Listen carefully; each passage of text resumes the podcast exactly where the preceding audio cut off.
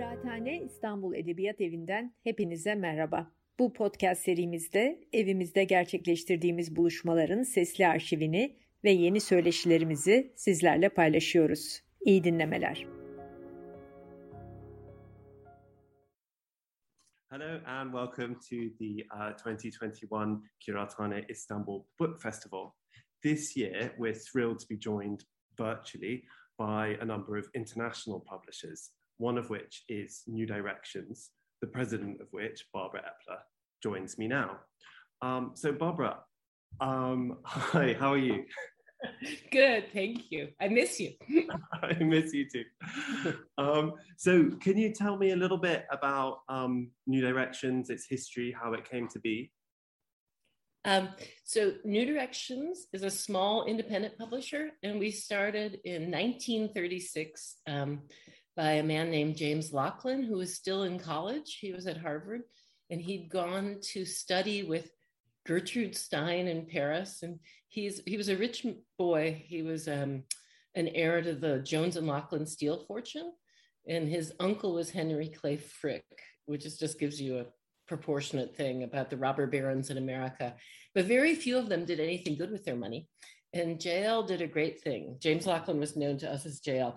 And he went, he was bored at school and he went with introductions from his uh, boarding school, which was um, from a man named Dudley Fitts who had interested him in the classics and interested him in really modernist literature. And so he was sent to study with Gertrude Stein and to write her American press releases, which was impossible. Like Stein just tore everything up. It was just like, he, he, and he ended up being a chauffeur and driving her and Alice and these poodles that he really hated all around France. And it was not a happy situation. Anyway, next he went to the Ezuversity and he studied with Ezra Pound. But what he imbibed at this time in his life, when I think he was like 20, maybe he was 19, was um, a great love for modernist literature and his idea from Pound that you have to make it new, that anything really good was new and um, breaking new ground. And so that's what he was really interested in. And he was also really interested in uh, Gertrude Stein's idea that when you read something that's really great, you hear a bell ring in your head. And so um, the whole New Direction thing is kind of about bell ringing. So we're always trying to hear a bell. He also called it you know, when you feel like the top of your head lifting off. And um, and that's such a great feeling. And so we're always pursuing that. So we have this old company. We're having our 85th anniversary, and um, it's um, we try to follow in his footsteps, which is this idea that we're going to do those kinds of books, and it's really baggy. It's really subjective. It's a very confusing. It's not a straightforward thing, and sometimes it's just you want to publish something because it's super great, but usually we're trying to hear that bell. And um, and so we go along and we have this backlist of like 1,200 active titles, and we add about 40 titles a year. And we have three catalogs of about 13 or 14 titles. And so it's always like just snuffling around. Mm. We're snuffling around. And luckily, we have a really great group of um, younger and older editors. And so there's, there's a whole bunch of us, like snuffling. We're always trying to hear about something, you know, or find something that's really exciting. So that's our main goal. And what sort of um, genres that you published a lot of um, work in translation, but also poetry and things like this? Right? We have this funny um, sort of imbalance in a way. Um, about 75% of what we publish is fiction or nonfiction, mostly fiction.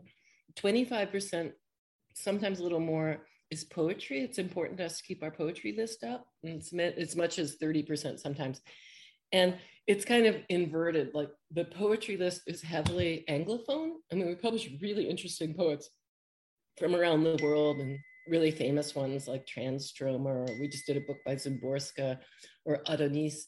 But we also publish people who, in their own cultures, are really, really well known, like um, Ana Luisa Amaral from Portugal or um, Kim Hyesoon from Korea. And so, uh, Coral Bracho from Mexico, like really great poets. And, but our main poetry list is Anglophone. And that's largely this modernist tradition that kind of spins off of William Carlos Williams and Ezra Pound, who were published by James Laughlin all these years, and we still publish them. So people like Susan Howe and Michael Palmer and Forrest Gander and just lots of Rosemary Waldrop, like really wonderful poets. And then that, so the, the poetry list skews towards English and the fiction list skews very heavily towards translation. And I'd say like 90% of our fiction list is um, translated from all over the world. And, um, but we have really great also English language um, like Keith Ridgway, the Irish writer, I think is really amazing. John Keene, then Helen DeWitt, two great American writers.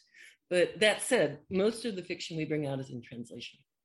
Hmm. And you become quite known for bringing um, very well known, uh, or na- currently well known um, names into the American uh, orbit. We've been really lucky. I mean, people like they weren't published in America yet, like Cesar Aira, Roberto Bolaño, or Sebald. Um, so we've been really lucky to hop on those writers, and that can, you know, we keep trying to do that, and, and we do find these amazing. Like we have a young, these young writers. It's so funny how things go in patterns. Like we have these two young Danes, and one's uh, Olga Ravn, who wrote this amazing book called The Employees, and the other one is um, Harald Voetmann. I hope I'm pronouncing his name right whose first book of a trilogy called Awake is just coming out, but or the young Mexican writer Fernanda Melchor. But we don't, I mean, that sounds like we're the typical Amer- you know, American publisher who's looking for debut authors. And that is not our function. It's just that if we don't, if we don't acquire them before they're famous here in America, we can't afford them.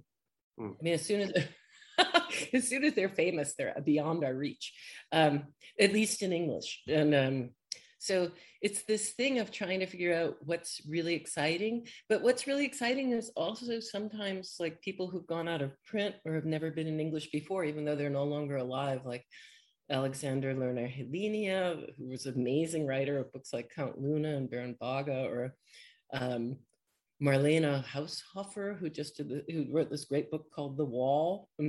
Um, both of those authors were out of print here, where there's this great guy named Juan Emar, who's like this really sad. Um, um, that's so funny. That was just Alexander Lernet-Holenia's great nephew. I was supposed to have a well, I forgot about this. Anyhow, and um, so you know, it's it's not just brand new things. Like Juan Emar was called by Bolaño the um, the tomb of the unknown Chilean. soldier. I mean, you know, there are these great writers who simply, for various reasons, and mostly because of how weird the economy is between English and other languages, have slipped through the cracks. And lots of things slip through the cracks. And, and so, I, I, I wanted to ask you also about your relationship with your backlist, I suppose, which you've kind of touched on that. I mean, obviously, mm-hmm. I know that Tennessee Williams is extremely um, important yeah. in one way, but also how do you how do you think about which titles to re-release? Um, That's really complicated. Um, then I'll tell you a little fairy story, but um, a little fairy tale. But before the fairy tale, I wanted to say that um, it's it's hard. You know, like we have a very thin margin. You know, we're we're not we're a for-profit publisher. Like a lot of the great publishers here of translations are nonprofits and they're great. I mean, they're great, but they just have a totally different economic um, way because America doesn't support the arts, as you all probably know, and um, like as opposed to come, you know, like a country like Germany or Japan, which spends a lot of money on an arts budget. America spends like a like a half a penny out of its hundred dollars on the arts, and so. Um, but there are private ways of funding for nonprofits, there's ways in which most people who do translation are nonprofit. So, so we have to figure out all the time how to make money doing what we do. And the backlist is a huge part of that. So we got in a recession in 2008. Mm, a lot, some very important authors got onto this thing called print on demand. Like we literally didn't have the cash to reprint these books because the demand isn't that great, no matter how great the book is. And so we spend a lot of time, we've spent a lot of time trying to give it a catalog page and bring back, say, a book by H.D. or um, Henri Michaux. you know these these really important backlist books that we just couldn't afford to republish at the time. So we're doing that. But we've had this huge gift because Tennessee Williams, yes, thank God, he he supports so much what we do. And he refused to go to Random House. Random House was really interested in him, and um, because he'd been friends with James Laughlin, JL, and he'd been published as a poet for New Directions. Um, um, sorry about that. Um, he um, he just said, "No, I want to keep publishing with you, JL, and you can that'll help pay for the poetry list." And it really has, but it's also paid for the whole list. But then we had this fairy tale. I think I told you, Tom, but um, we have a deep backlist, and some of our Japanese authors, you know, are really important, like Yukio Mishima and um, Endo. But just recently, um, there's been a manga and then an anime about Osamu Dazai, who's a wonderful writer, but largely unknown. Like that was a book we sold like 400 copies. But anyhow, it's amazing. It's incredible what an anime can do. I mean, we have sold over 100,000 copies of No Longer Human. Everybody got a raise, everybody got a bonus, and we've hidden money from me. It's amazing. I mean, it's a you know, it's a fluke and it's a fad, but the backlist does these incredible things sometimes. And so, and it's a really good book. I mean, No Longer Human is a great book. So is Setting Sun, but um, but they were obscure until recently. And now I think it's these young people who anime. You know, I don't even know it's streaming. I mean, I've been shown it, but um, yeah, Dazai is in one of these anime. He's a superhero, and his ability is to cancel the other famous authors like Mishima and Kawabata and Tanizaki, who are also part of this thing. He has the ability to like shh, stop their power. But that's uh, unleashed a huge amount of like you know a little help to us. It's just great. So the backlist is huge but then on the other hand it's also a huge effort because somebody like mika's got to maintain the you know the profile of these books eric has to reprint them you know everybody has to work all the time. And we've got to bug people to get new introductions for these books. And you know like we we it wasn't even a backlist book but this great ingeborg bachmann famous novel malina which jl wanted me to get like 30 years ago um, we finally got. And then rachel kushner wrote a really great introduction. And then we can place that somewhere and get attention for this book. It was largely unavailable so you know, it's a lot of monkey shines. Yeah. it's an interesting relationship between the sort of the introduction and the you know if you can put if you can put an interesting context on a back of books that's been sitting in the backlist for a long time it can yeah. and obviously yeah we met uh, we were just talking before that um you obviously have Bilge Karasu on your black on your yes. um and that's such a great book the garden of the trespass cats but um, that could use a new. if there's some famous Turkish writer out there who loves that book, they should get in touch because that's a book that could use another. You know, certain books just don't. It's hard. You know, you can't get mm-hmm. attention. There's so many things going on. It's hard to get that. How do you find? I mean, a lot of. Um, I suppose the the US publishing world get comes in for a lot of flack in terms of not having enough literature in translation comparatively to other countries and yeah, yeah. having enough avant-garde um, uh, uh, work, I suppose. Um, how do you how do you see it? Um, do you see it more charitably from your from your uh, well, you know, I feel like that's this big charging bull, but you know, I have this little red, you know, like, woo, it's not us, you know, like we're not the one, you know, like we do plenty and we do a lot. And, but I would say, and I don't mean this, I mean, this came up with um, a couple of times when I was on panels with like German publisher, no, German cultural things, or um, it came up with the Spanish cultural agency.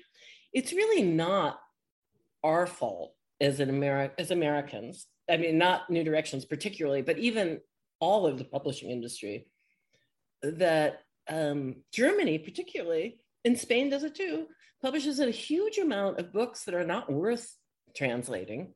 Mm. You know, these English, like middlebrow books, which is like, oh, you know, I don't mean to be mean, but it's like, why are they being translated? They're not amazing.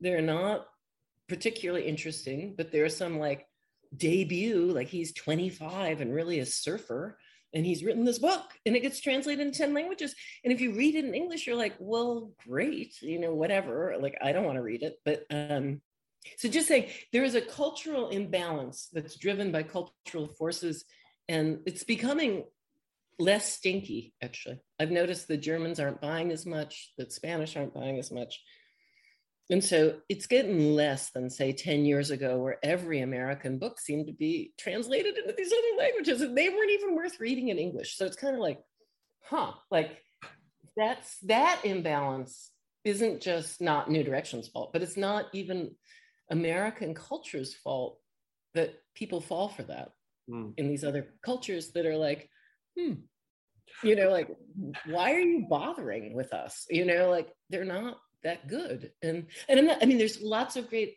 English language writing. I don't mean it like that. And yeah. much of it should be translated, but I'd say twice as much is translated as deserves to be translated.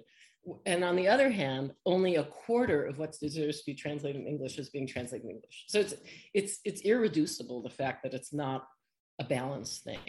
But it's just and do you see that shifting? I mean, do you see the in yeah because I think the, yeah. you know the International Man Booker, which I know that New Directions is very well uh, represented um, no, but it's kind of bringing more attention to both the art of translation, but also a lot of the really good work that is that is coming through.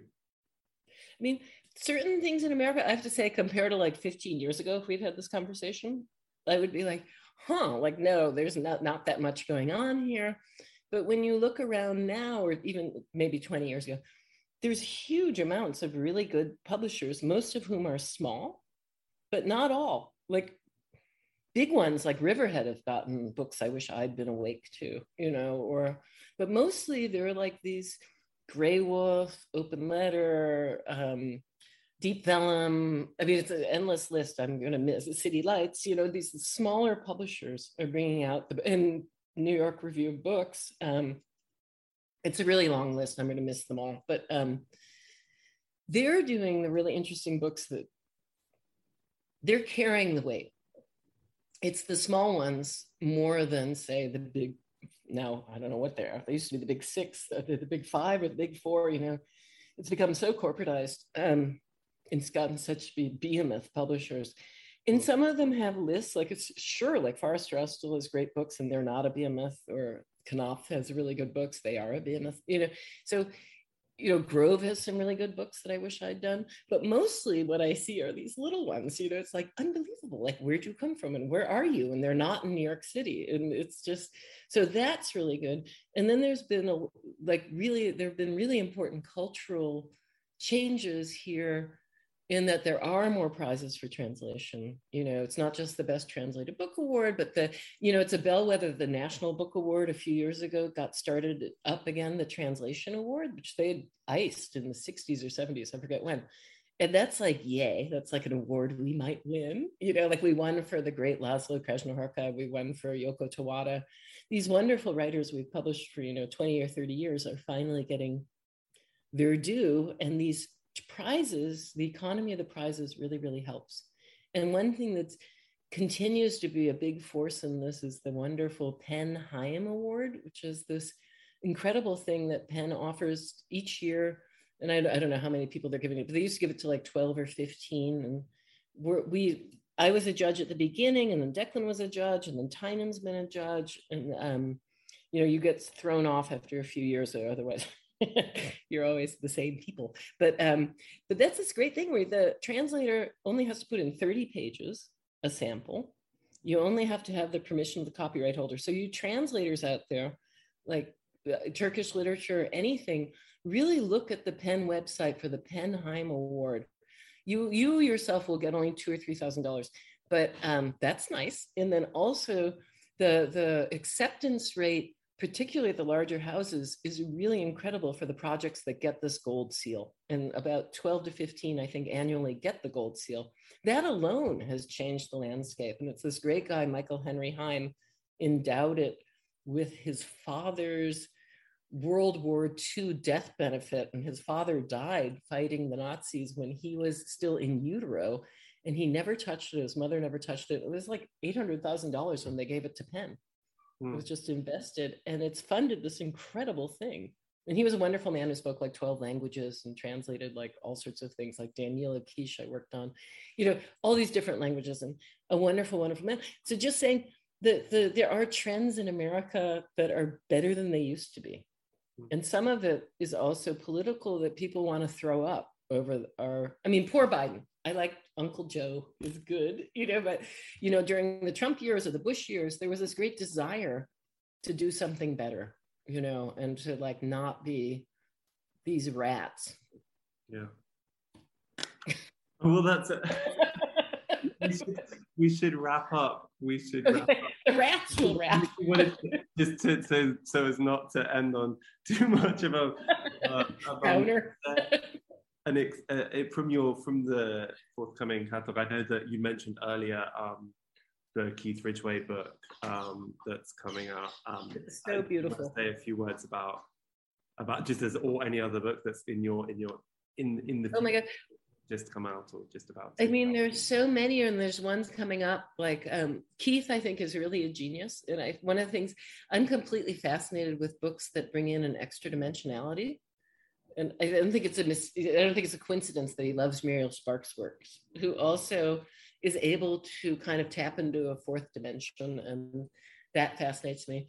Um, I was really thrilled with um, In Memory of Memory, a book by the Russian writer Maria Stepanova. Um, that was really exciting. And then we have all these other books coming up. I'm like, which one should I talk about? But they're really good. This Juan Emar book, The Dead Chilean, is this amazing book called Yesterday. It's an incredible book that a little UK press that I'd never, I never done business with, but Peirene Press had found that, you know. It's, it's really incredible what you can find. And um, and I'm excited about this out of print German, um, who's no longer with us, um, Marlene Haushofer, this book called The Wall, which is kind of legendary, but I had never read it. And it's just a great, great book. And we're going to do another novel that's never been in English. We haven't determined which one. I love another dead Austrian Alexander Lernet-Holenia, and his next book is Baron Bagge. And um, it's really helpful that some people are really kind, like Patti Smith loves our books, and she's in, she's just got a big thing for Har- Harald Voetmann. And I'm not on Instagram, but she Instagrammed him in a big way, and it's really and loves the translator Johanna. Um, but I, she, she might write the introduction to Baron Bagge. You know, as a small publisher, always looking for help and so we're always looking for like a way to like push things because there's attention deficit disorder and fewer and fewer review spaces so you always try to figure out new things and so a lot of times it's you know online things and things i'm not that um, aware of all the time but um, i'm excited about fernanda melchor's new book called paradise paradise which is some sort of play on how mexican might pronounce paradise if they couldn't pronounce it but, um, it's I don't know. There's all sorts. I'm, I'm I feel bad. I should have looked at the gumball machine of everything that's coming up. More Clarice Lispector, Laszlo's new book. Like Claudia couldn't put down Laszlo's new book. She could read it in German. It has the god awful title The Herscht 30779 or so. It was just, just going to read like a zip code in America. I gotta talk to him. But um, but you know, his books are always incredibly exciting to see. Cesar, we're going to do another five in one to try to we do all these little teeny books and um, we're trying to change that up. So we'll do five in a cloth edition. You know, you're always just kind of dancing around trying to find what you can do to get attention. Yeah. Well, thank you so much. And um, uh, well, I'll see you soon. I hope so. And thank you all. Yeah. Next time I hope to be in a more clever. The next uh, time in Istanbul, for sure. Yeah, I want to come. I've never been.